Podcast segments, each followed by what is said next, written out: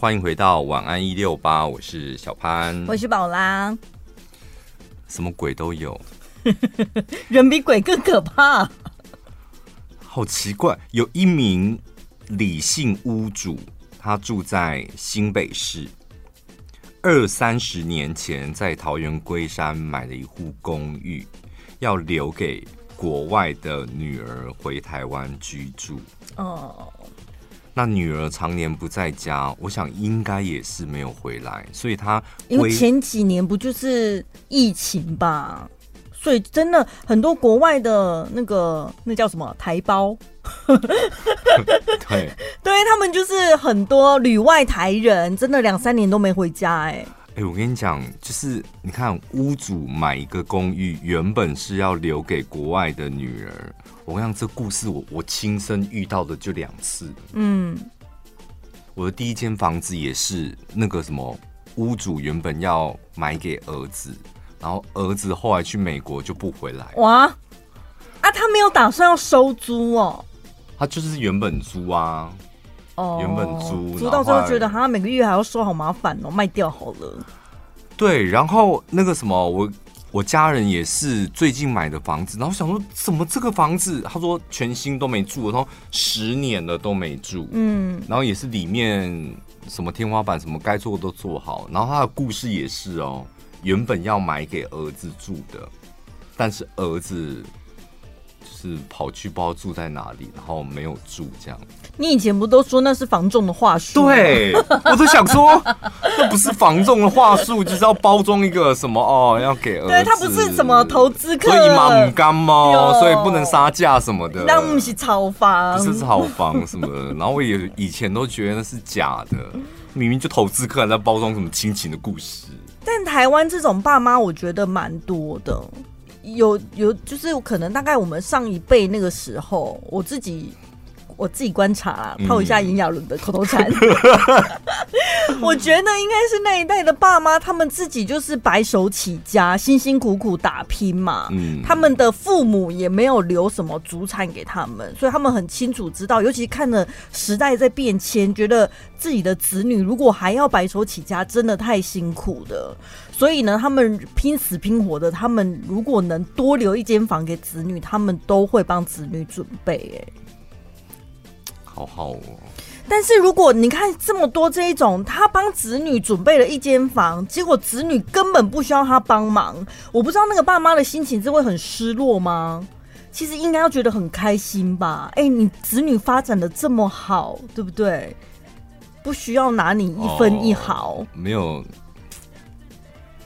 也是哦，嗯，要是我就说哦，那给我的是不是？那先把它过到我名下，对啊，然后我要卖掉，对，我们就是我们两个就是贪得无厌的子女。我一天到晚在跟我每次跟我爸聊天说，哎、欸，你那个房子我帮你卖好不好？就是想把家里吃干抹净。要不要？要不要？我跟你讲，现在价钱还不错，现在不卖要等到烂掉是不是？反正他女儿不在家，然后有一天他接到邻居的电话，他说：“哎呦，你那个房子装潢的怎么很漂亮哎？”然后这个李姓屋主就想说。嗯，没有啊，我没有在那个龟山那边住啊，然后也没有装潢啊。他说没有啊，你家房子真的装潢很漂亮，不要再谦虚啊。说真的没有啊，快点贵哦。当天呢，这个女性屋主就回到龟山，然后想说到底是什么情况？为什么邻居一直称赞我家装潢很漂亮？一打开房门，眼前的这一幕让她震惊不已。家里面是空荡荡的，没有人在，但是他原本的家具真的都被搬走了，换了全新的装潢，他从来没看过的装潢，吓死了！怎么会变成这样子？就里面住了一个人哦，这个人是十一个月前，快一年了，他搬进去。所以邻居想说，哦，搬进去之后，他真的在那边生活。那个搬进去的人还早出晚归，深夜才回来。所以那个屋主去的时候，他刚好不在家，嗯、他赶快去问那个邻居嘛，想说啊，那住那里的人他的作息，嗯、所以他才赶快去叫警察，然后半夜在他们家门口堵人，说到底是向到底家。然后就打开问说，你到底是谁？然后那个住在里面的人说。啊，你就是也都没有没有在住啊？他说啊，我就住你家楼上啊，啊，我就跟我男玩给，我就准备离家出走。我想讲、哦、真的、哦，他是住楼上。对啊，哦、我看楼下你这间你也无咧住啊，我想讲来看买呀呀，啊，杜康康啊，里面那些家具，你原本有附家具，我不喜欢，我就把它那拜哈，我就把它搬走了啦。哎、欸，我给你重新装潢，我还花了二十八万呢，才弄成现在我喜欢的样子了。算是爬进去吗？还是叫锁匠？我也不知道他到底怎么进去的。对了，应该是叫锁匠开锁就好。啊，所以他没有把锁换掉，是不是？因为屋主的钥匙还进得去。没有，就开锁就好，六百啊。哦，所以不用换锁。对啊，啊，反正也没人住，他是这么想的。我觉得门没关就算了，人家门有锁，你还硬要闯进去？啊，都没人住啊。这是犯罪吧？我我跟你讲，我爸在清水的一个房子，他也是没在住，嗯，他买了就搁在那，他就心情好就去那边飘一飘，大部分就是心情不好可能没去那边飘吧，嗯，他就说呢，他左邻右舍也超级不要脸的，就想说你这里又没住人，然后就停车，停车，因为那是别墅嘛，嗯、停车，他刚开始他会很生气，去跟管理员讲说怎么这么没礼貌，嗯，然后后来停车。然后再来就是堆放可能小朋友的脚踏车，嗯，然后刚好每次我爸回去都会看到，然后我爸说他每次回去那边心情都很不好，就觉得被别人占用。对，他是觉得邻居好像都会欺负人，这样就明明知道这里有人，只是我很少回来，就故意把他东西都会放放在他们那个我爸的那个院子，这样。会不会还在院子里种花种菜？不是，我跟你讲，最夸张的是。今年我爸回去的时候，他说离谱到在他门口养鸡，养鸡院子里吗？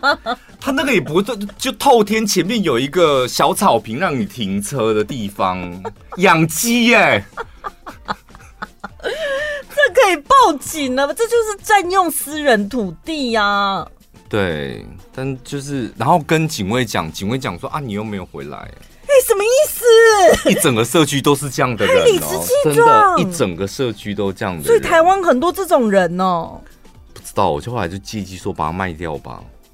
哎，你们有在听节目，真的不要这么美更小好不好啊？真的有人侵占别人是侵占的理所当然呢，就不是你的，要不要用是我家的事啊。对，就是我我有住没住就不干你的事。但那就是我的，要不然你。好歹也问一下，打个招呼吧。不是养鸡，我真的觉得。你说养狗，那也就算了，养鸡太奇怪了吧？最近缺蛋呢，还好我们有养鸡呢。潘先生，还是要不要？我刚好今天有捡一篮呢。不是，然后我爸说，因为那个那个怎么庭院也没有围的，他怎么养？他说就像养鸡场放了三笼还四笼的鸡 在门口这样，然后。害怕鸡给给雨淋，这样就放在那个有屋檐的有屋檐的地方，这样。你又感觉很臭哎，很臭。这不行啦，这一定是侵占的啦。但就把它当好笑的新闻看一看。嗯、啊，有一个报道哦，是根据美国人口普查局做的美国社区调查报告。发现从二零一二年到二零二一年，平均的永屋率跟年龄的对比，就是几岁你开始有一间房子。嗯，他们发现大多数的美国人都是在三十五岁之后才买房，然后一直到七十岁才有百分之八十的人完全把房贷缴清。所以等于是你等于七十岁的时候是真正拥有没有负债的状况下拥有这个房屋的产权。对。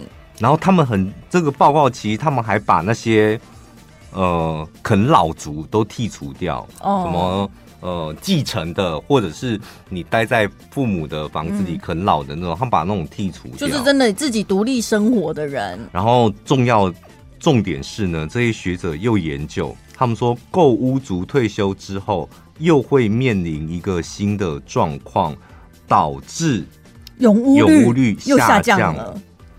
什么不是不是？哎，百分之八十的人不是都缴完房贷了吗？对啊，所以七十岁你会有什么状况？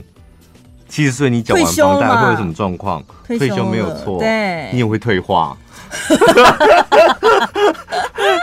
就退休外加身体一点退化，还有老化，还有失能。然后再加上儿女可能也自己都独立了，所以你自己一个人独居反而变得有点困难呢。你可能需要有人照顾你，或是有一个比较比较适合你的房子，例如例如像养老院啊，对，照护中心要换屋等等什么的。所以就有些银发族，他缴完房贷了之后，面临新的状况，就导致必须得卖掉这个房子，然后呢搬去。有老人租屋的社区啊，或者是像你讲的养老院啊，嗯，然后甚至有一些人，他可能还面临了丧偶，那他自己一个人独居了，对，那个房子看起来又更大了，太大了，对，哦、所以就是，可是这样讲完又合理啊，嗯、对吧？怎么样？因为我们刚开始看到这个标题，就觉得他吓得太可怕。人生就是一个巡回轮回，嗯，购屋族终于交完房贷，老了又得租房，因为他把他的房子卖掉，是不是讲的很可怜？其实这样讲下来，其实也蛮合理的，因为你因为房子 卖掉了之后，讲真的，正常情况下应该是有涨价。大部分都一定会有的。对，那你卖掉了之后，它其实是蛮大一笔钱，应该足够你接下来的余生了。可以住好一点的养老院，或是换小一点的房子，然后请一个可以照顾你的人。哦，对耶，因为。因为我本来还是鼓励大家买房啊，好的，因为我本来吓到，我想说哈，所以怎么怎么样，这都都缴完了房贷之后，然后就发现什么意思？你在看新闻说说到这个新闻，说吓到是什么？我以为他是被迫，就是没有人养他照顾他，然后他身上又没有钱，所以逼不得已只好把房子卖掉。嗯，然后我就想说，那晚了，买房不是这么简单的事。你除了要有买房的基金，你可能还要有一个老后的一个生活费什么。但现在看完之后发现，哎，不会啊，不用担心啊。你就算没有生活费，房子卖掉就有钱了啊。对，房子卖掉你可以换小一点的、便宜一点的，或是去租房，对，或是养老院什么的。嗯，所以还是只要准备一笔钱就好。所以还是要买房哎、欸，结论。哦，进可攻，退可守啊。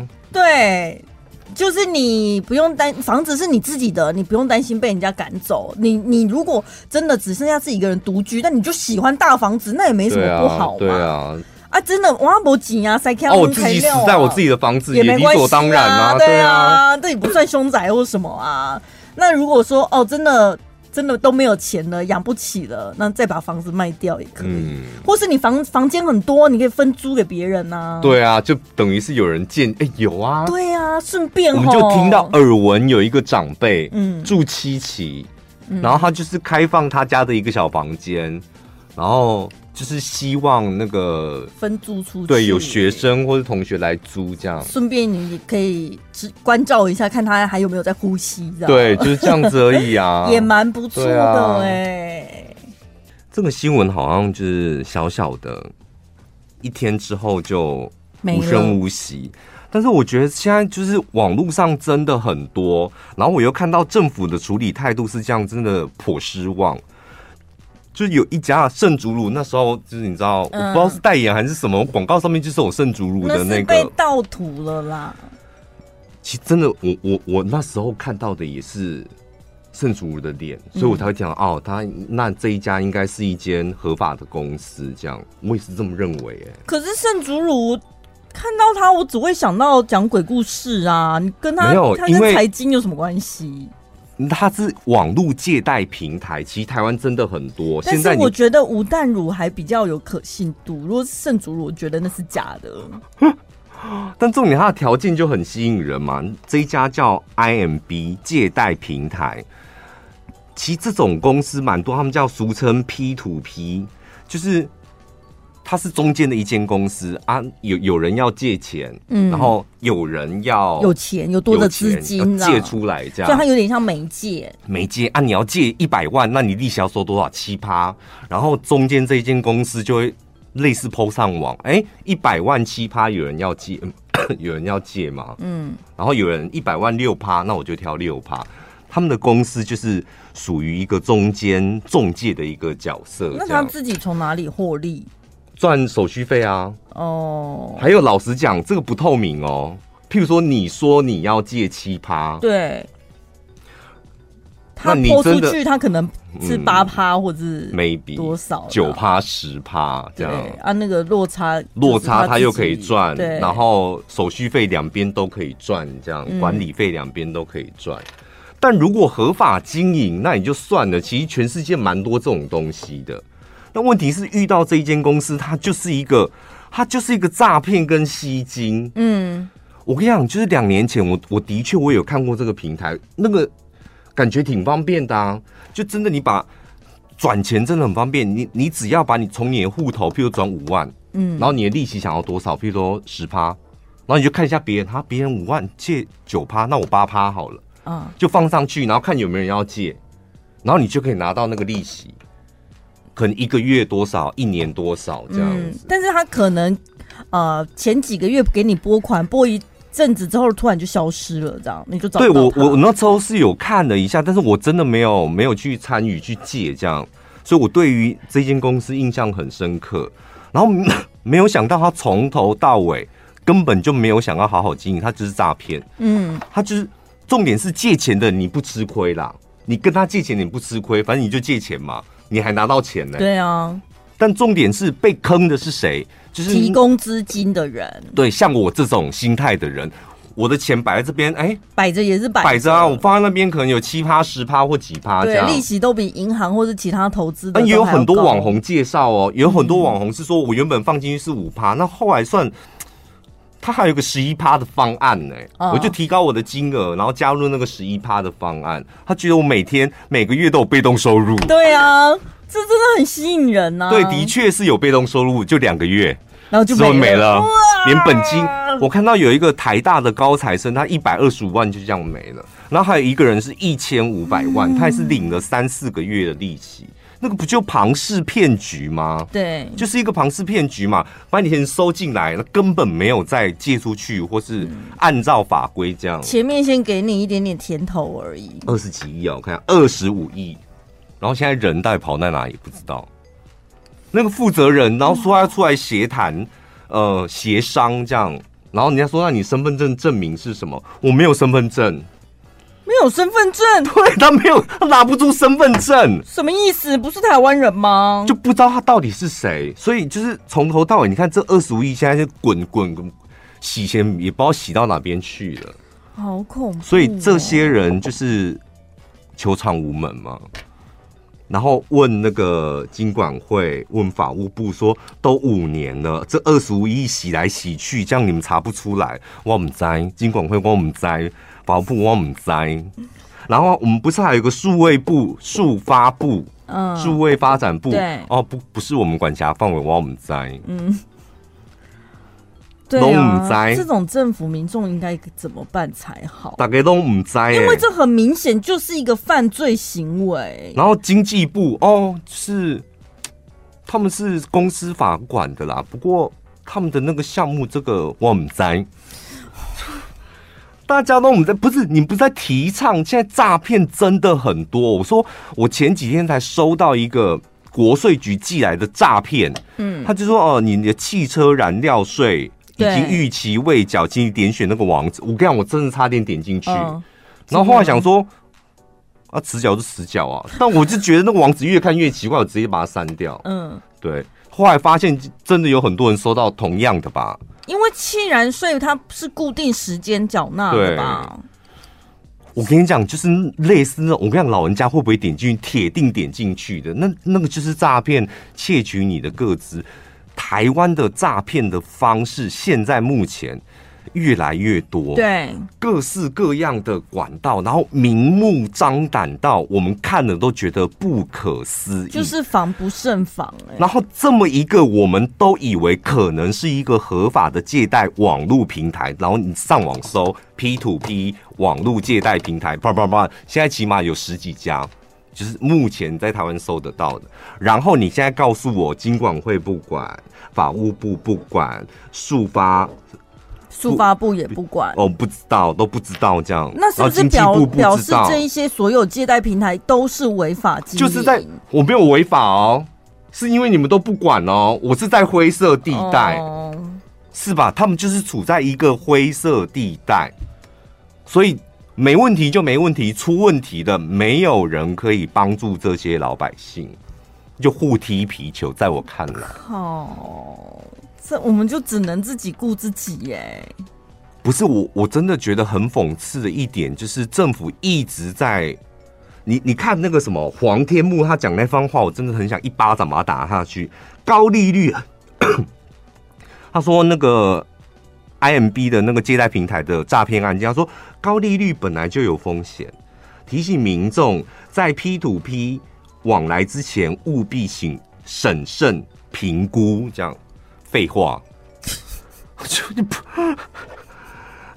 高利率就有风险，这还用你讲吗？就是高利率高风险，低利率低风险，这本来就是我们大家都知道的事。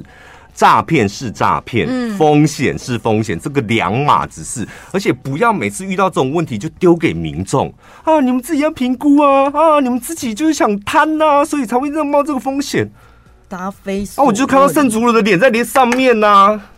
所以这从头到尾，他有牵涉到多少违法的行为？而且这种 P P to P 的这种网络借贷平台，他们广告下超凶，你随便你不管在哪一个搜寻引擎。嗯你现在往下滑，全部都是他们的广告。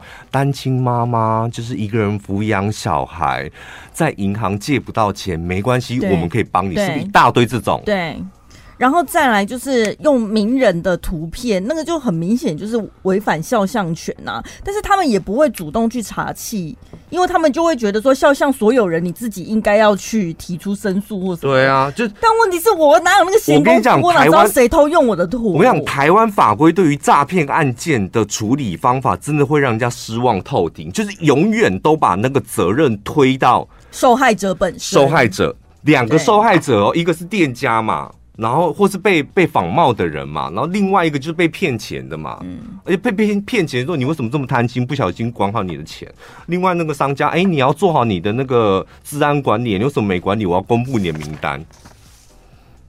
你看上那个诈骗网站，他一天到晚在做什么事，你知道吗？呃，一六五的诈骗官网，反诈骗的官网，他一天到晚就是把民众投诉的那一些购物网站把它列出来。我跟你们讲到这边这些，然后这什么意思？就鞭打这些，就是你也无法可管，你也就说这里有一个资料库哦，所以民众你自己可以来查核一下有没有这些。哦，哦，他们都会漏出去哦，这、嗯、这什么意思？很不便民，就是你。那你为什么不把鉴宝局也放上去？哈，一六五反诈骗的，你把鉴宝局也放上去啊，鉴宝署放上去，你们也把那个各自也泄露出去啊。对对，就是对于诈骗这么频繁，不要这么消极的处理方式，而且已经二零二。二三年了，就是你还哎、欸，拜托我那个速发布两百一十一亿的预算，现在对于这种网络行销诈骗还这么过时的处理方法，我觉得真的不可以。联合国资助的机构今天发表本年度的世界快乐报告，全球最快乐的国家前十名分别是芬兰、丹麦、冰岛、以色列。荷兰、瑞典、挪威、瑞士、卢森堡跟纽西兰都是我们听过的，但是又好像不是很熟悉的国家。芬兰呢，这是第一名嘛？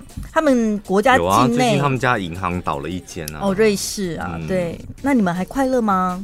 会不会掉出十名外？芬兰他们的国家境内就是森林啊、湖泊啊，嗯，然后重点是人民的福利制度非常好，那民众也是非常相信政府以及高度平等。高度平等、欸，what is 高度平等？很好奇什么叫虚无缥缈的词啊？是没有贫富差距吗？没有什么阶级，什么大家都一样的感觉，是不是？平等就平等，什么叫高度平等？对呀、啊，这好好令人好奇、浮夸了，哦。我不好奇，我觉得他们 他们太自夸了。平等就是我们大家都平等。对，你说财富平等，我个人觉得比较不可能，嗯、是吧？财富版有高有，但人人平等，我们人跟人之间的相处，不管你是什么样的人，都是平等，是比较比较高度平等，对啊，高度平等是什么意思？那你觉得台湾平等吗？嗯，好，讲台湾太大了哈，缩小范围，先慢慢来。你在你家里，你从小到大，你觉得你家里平等吗？当然不太平等，不太平等，啊、就是可能男女或者是老大、嗯、长幼嘛。对。那到了职场，全国广播是你的第一间公司，一直到现在，嗯，这几年你觉得在公司文化里面，你觉得平等吗？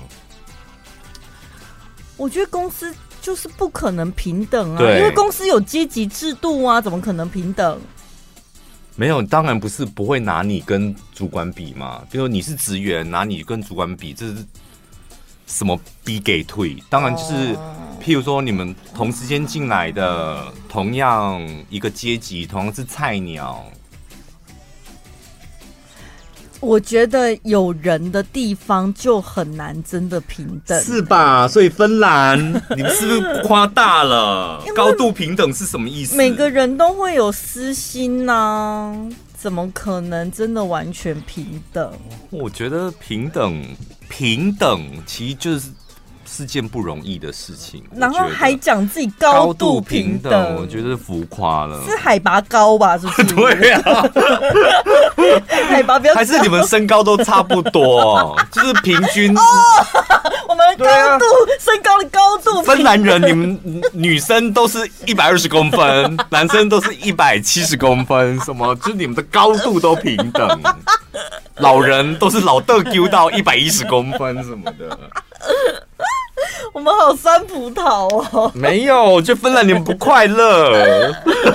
哎、欸，我们有没有芬兰的听众啊？或者是曾经在那里求学、工作一段时间，跟我们分享一下芬兰的生活到底是怎么样？而且，你看，芬兰数以千计的湖泊，虽然湖泊很多嘛，对，湖泊多的意思是什么？它的土地没有没有办法像台湾这样是完整的，所以他们的聚落、村落可能很多。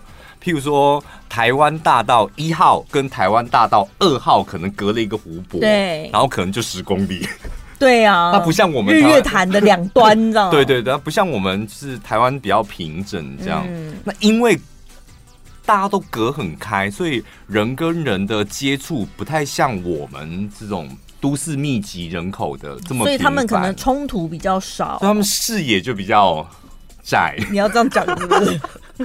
因为他他没有办，所以他们我跟你讲，他们他们的 podcast 或他们的广播节目讲职场的一定没人听呐、啊，是不是？嗯，职场我没工作啊，我就砍树而已啊。我什么老板？我没有老板呐、啊，哎、我没有同事啊。绿茶婊什么意思？什么叫绿茶婊？哎、欸，但是如果 真的不需要工作，但是他们国家还可以就是持续的稳健发展，我觉得那也真的是蛮厉害的哎。但他人口就五百五十万，台湾是两千三百，现在搞不好更多。对，他就是新北啊，哦，你就想他就是对，对，他的总统就是侯友谊啊。哦、原来如此。好像容易多了哎、欸，的确，如果是这样评比的话，好像是没有一个标准啊。但是我们外人呐、啊，对于芬兰国家，你就会觉得哦，好像很舒服。嗯，我们好像已经对他有一定的既定印象，因为每次这种什么在那边过得很快乐、舒服的排行榜，我们都常常听到芬兰这个国家。对，嗯。台湾呢，全球排名第二十七，我觉得这排名蛮不错的、欸，很棒啊！我觉得很棒。全球二十七，而且在亚洲是第四名哦，在我们前面的包括了以色列、嗯、新加坡，还有阿拉伯联合大公国。那中国大陆，因为你看啊，嗯、你看世界快乐报告前几名的芬兰、丹麦、冰岛。以色列、以色列、荷兰、瑞典、挪威、瑞士、卢森堡、纽西兰，都是在经济上比较没有那么竞争力的国家。哎呦，你发现了他们的共同点呢？对啊，啊，就是因为就是也不算是高速成长。那你说要半导体也没半导体，就是他们真的。一致的特色就是他们有很多的水跟树，对，山啊、海呀、啊、树啊、湖啊，然后人口不那么密集，他们地很大，但人口都，哦、所以相对的减少人跟人的相处还有竞争，我觉得他们当然快乐啊。所以其他地方就是人口大爆炸，对，人跟人太多就会很多冲突、利益纠纷，你就得要竞争，嗯，因为就是人跟人啊，我都要赚钱，所以一个人、两个人、三个人、四个人就竞争就越来越激烈，你的快乐指数当然会下滑。所以你看，台湾是全球二十七，中国大陆已经跑到六十四了，香港八十二，所以香港真的很辛苦欸。香港铁定不快乐的啦，香港到底有什么快乐的？原因跟理由什么？我想不出任何一个点哎、欸。要经济没经济、嗯，以前可能有住也住不好，吃也吃不好，为我香港的朋友感到悲伤。然后人又很密集，这样。对啊，所以我们是亚洲第四，俄罗斯还不错哎、欸。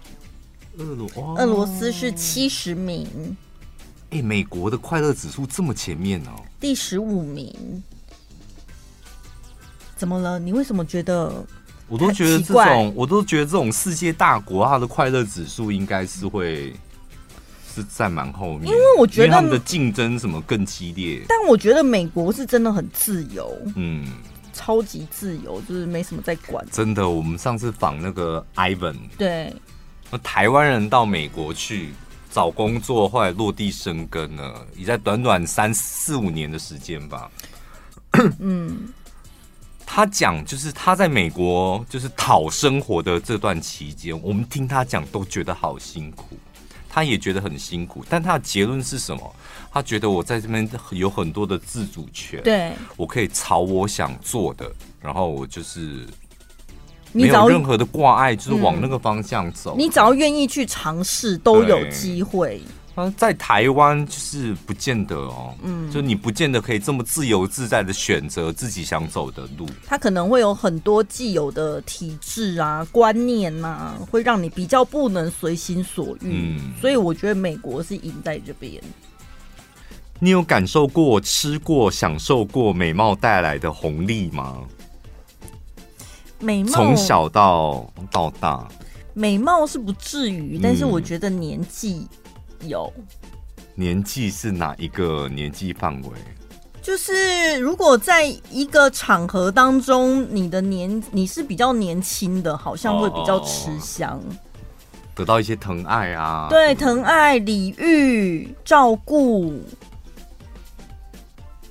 真的有哦，一直到现在我都成年人了，但过年跟亲戚团聚的时候，我们我们家族都是排行最小的嘛，嗯、就是我都不用出面张罗那些什么吃喝玩乐付钱的，不干我的事。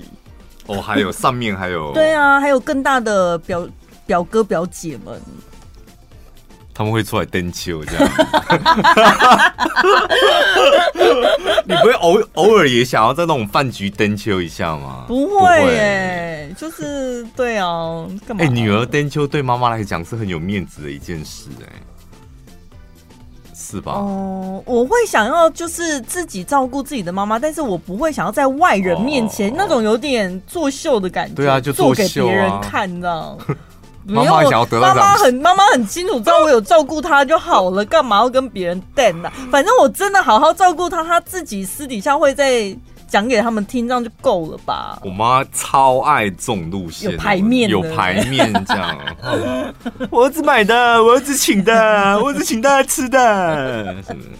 我根本没买，从头到尾根本没买，是我妈买的，然后就是推到我身上来这样。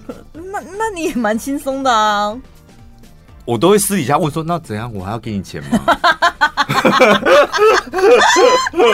要吗？要多少钱？” 我就是我比较关心这个问题。在职场上长得好看比较吃香嘛？废话，这是什么废话文章？当然啦、啊。因为没有长得丑比较吃香，没有这回事。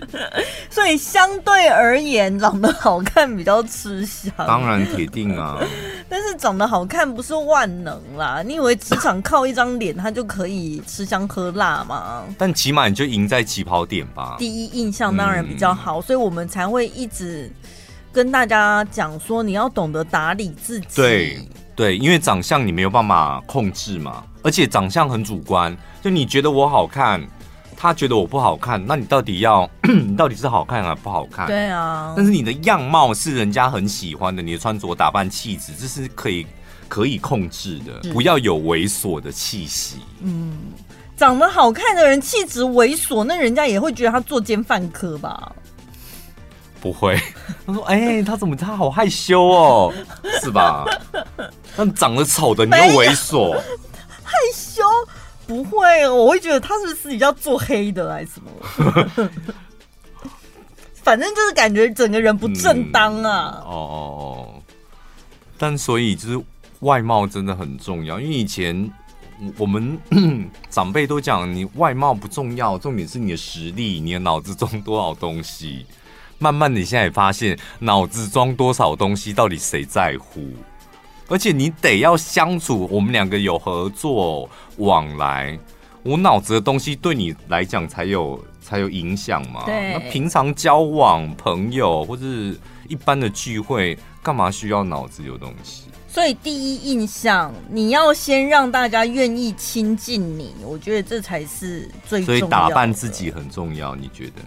不要说打扮，我觉得是整理吧，用整理就可以。整理是乱掉了吗？不是，因为打扮感觉好像你是要穿礼服插羽毛还是什么，多慎重啊！你为什么对“打扮”这两个字？打扮就挑一件好的上衣，就是可能可能适合你的颜色，然后一件好好看的裤子。不知道，我觉得“打扮”这两个字对我来说有点压力。嗯，那我觉得把自己整理干净、整理好就可以了。哦，对，比较不用觉得哦，好像哈怎么办？然后又什么绞尽脑汁，怎么怎么搭配干嘛的？嗯嗯嗯。整理，所以你不想要，你就是你不想要接受到那种你穿的好不好看的那种评论吗？因为你突然人家说、嗯、哦，宝拉好干净哦，对，这我就很开心了。干嘛？所以称赞宝拉就称赞他干净。宝拉我觉得你好干净，你主持也很干净。对，哎、欸，你们干净有点虚无缥缈，你到底谁脏？你放眼我们办公室五十个同事，谁脏？真的会有？对啊，没有人看起来就是脏脏的、啊，比较少啦。比如说胡子不刮，嗯，头发不整理，就是出油那种打结的，哦、然后衣服上一堆毛球皱褶的，那就是没有整理干净、啊。很少，但这种人很少。我讲真的，真的很少，oh. 就是大部分的人是干净的吧？嗯，那所以如果你要更胜一筹，是不是得要打扮？Oh, 就要到搭配。对啊，因为大家就是你出门干净，衣服干净，头发干净，这是基本做人的道理吧？所以你看嘛，我就说我没有享受过美貌带来的那个礼遇啊，因为我就是没有晋升到打扮那个阶段，我都只有把自己整理好而已。不会，你你都可以当我们电台的柜台的。当年一定是靠美貌进来的啊，不然你觉得当年呐、啊，对啊，就比较幸运呐、啊。竞争者就是比较不会整理啊，靠运气不代表我比较厉害，好不好？那不就比较出来的吗？你的竞争者是谁？哦，那没有竞争者吧？只有你一个人这样。因为我看他们现在面试柜台也都好几轮，然后有早班晚班，其实以。竞争也是蛮，因为我那时候真的很巧，好像是、啊、靠关系的啦，不是不是不是，因为柜台好像真的职务调动，嗯，就是调到不知道哪个部内这样。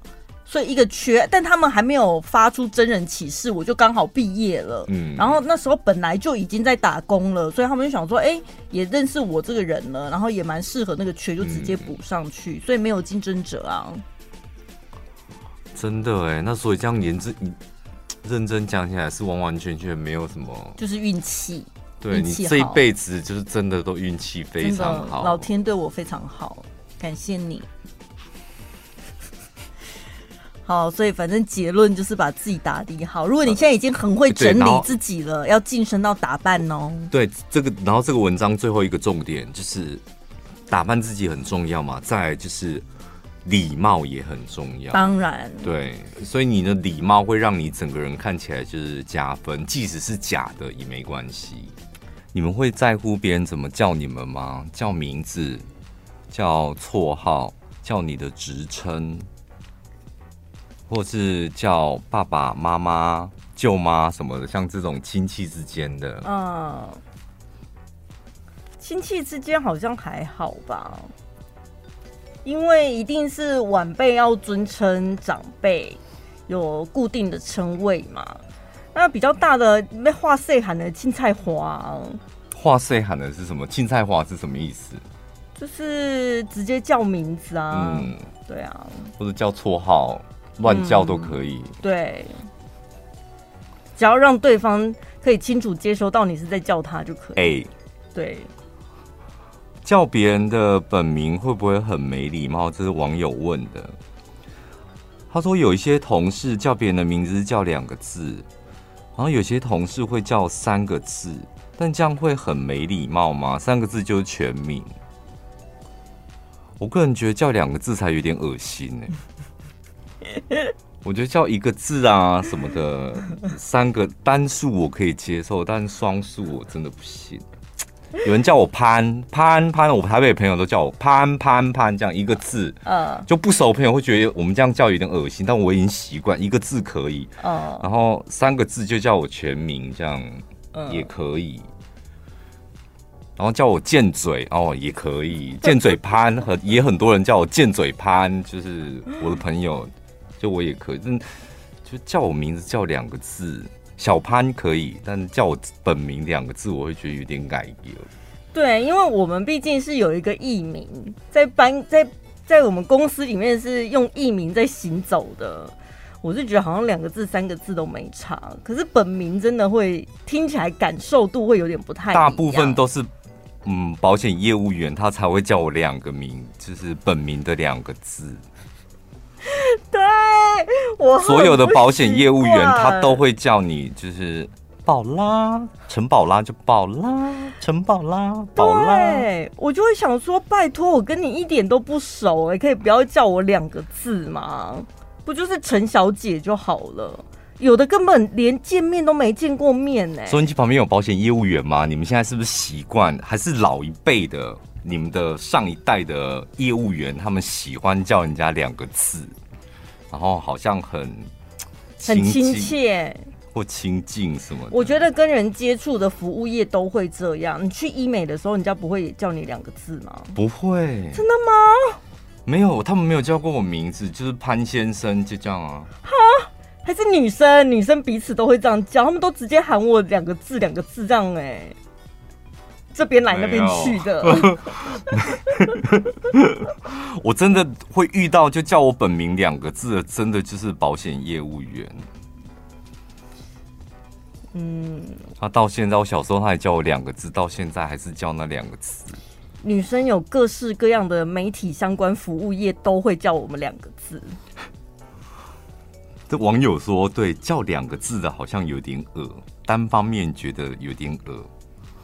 然后叫三个字的，他说很粗鲁的叫你的名字，很粗鲁的哦，不是很温柔，你知道那个天差地别。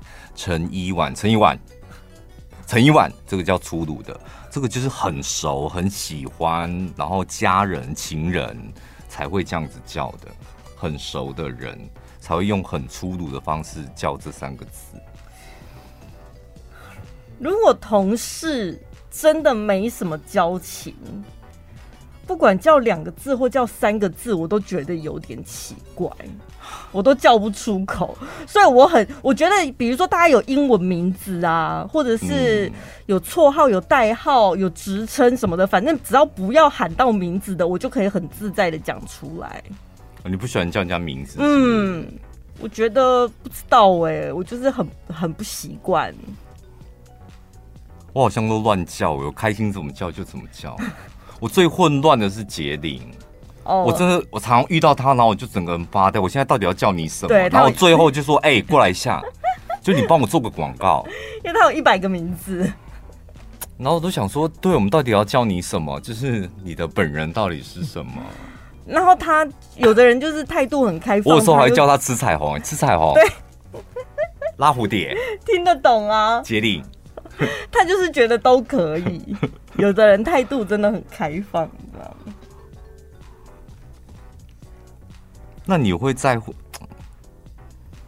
还有一些人他会很在乎别人的职，他的职称，他可能是主管的，所以他希望别人叫他的是主任啊、经理啊、副理啊，对什么的，对，就不应该再叫他什么什么哥、什么什么姐，嗯，对不对？我是。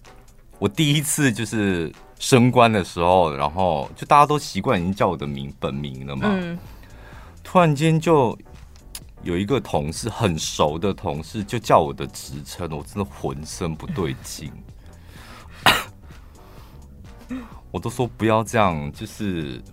就是你还是因为你以前就是叫我的名字，那你就继续维持叫我的名字就好。嗯，就我不太在乎那个职称，但有一些人他是叫你的名字，他会改由。嗯，他觉得叫职称他比较好，公归公，私归私。对，他就是他自己舒服，所以我后来就是哦，没关系，你们自己舒服就好。我本人是完全不在乎怎么叫我。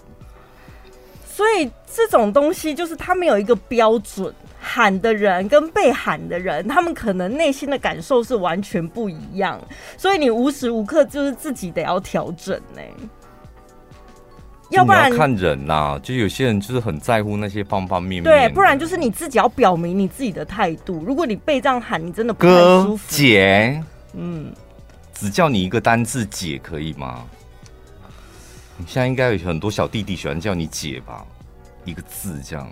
我现在好像懒得纠正别人了，可以慢慢接受，对不对？对那就慢慢接受，就是觉得好，你开心就好了。哦、你以前会呵斥人家是是？对，我就说不要这样，你叫我宝拉就好。我会讲出我希望我怎么被叫，但后来就发现有些人真的叫不出来，叫不出宝拉，对，对他好像会改掉。所以对，所以我就想说，哦，好，那你舒服就好，我慢慢适应了。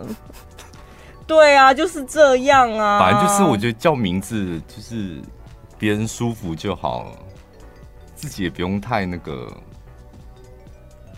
也不用太觉得说哦，他喊你什么是代表什么意思，这样不见得。有时候他只是因为他这样比较顺口而已。我有时候也会在，就同事大家都背对着我嘛，就一群，然后我就说啊，不耶，谁？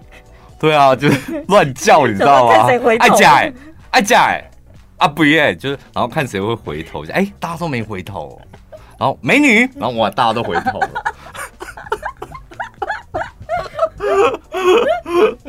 说哎、果真呢，我们大家都是美女哇，部门都是美女，真的没有啊不耶，没有爱家哎，真的很无聊哎，只是说如果因为现在常常会讲说很多人是高敏感族群，有没有？就是不用想这么多，不是代表说哦，他这样叫你好像是看不起你，还是不尊重你什么的，不要想那么多。没有，我刚刚遇到高敏感族群，远离他。真的，我昨天才跟我朋友深聊这个话题。不要喊他。没有，就远离他。我跟你讲，就是我我我就跟我朋友讲说怎么办，就遇到一个高敏感族群，就是极度玻璃心的。嗯的人，这样我到底遇到他的时候，我到底该怎么处理？就我后来讨论的结论结果就是，就是远离他。嗯，然后就是他讲话，就你跟他的沟通越简短越好，就是可以用三秒解决的事情，不要花三十秒，因为你出错几率很高。嗯，你三秒就说。你去做，这样就解决了嘛？嗯、然后你解释为什么要你去做，就有可能会勾起他的玻璃心或高敏感，他的敏感因子。嗯嗯嗯嗯嗯。因为高敏感族群，他们的他们的过敏源就是一字一句，甚至你的语气。所以你只要讲三个字，你只要确保这三个字的语气跟口气是正确的，那就好了。你讲了三十秒，那可能有。一百五十个字，哇！你每一字每一句都要很小心。如果没把握，那你就讲三个字。可是你如果只有讲你去做，他内心不会想说为什么是我？他怎么都没讲，就直接叫我做了，为什么呢？你就让他去敏感吧，就然后你赶快走，不要受到他的高敏感给影响。晚安一六八，晚安一六八，晚安一六八。你现在听到的是晚安一六八。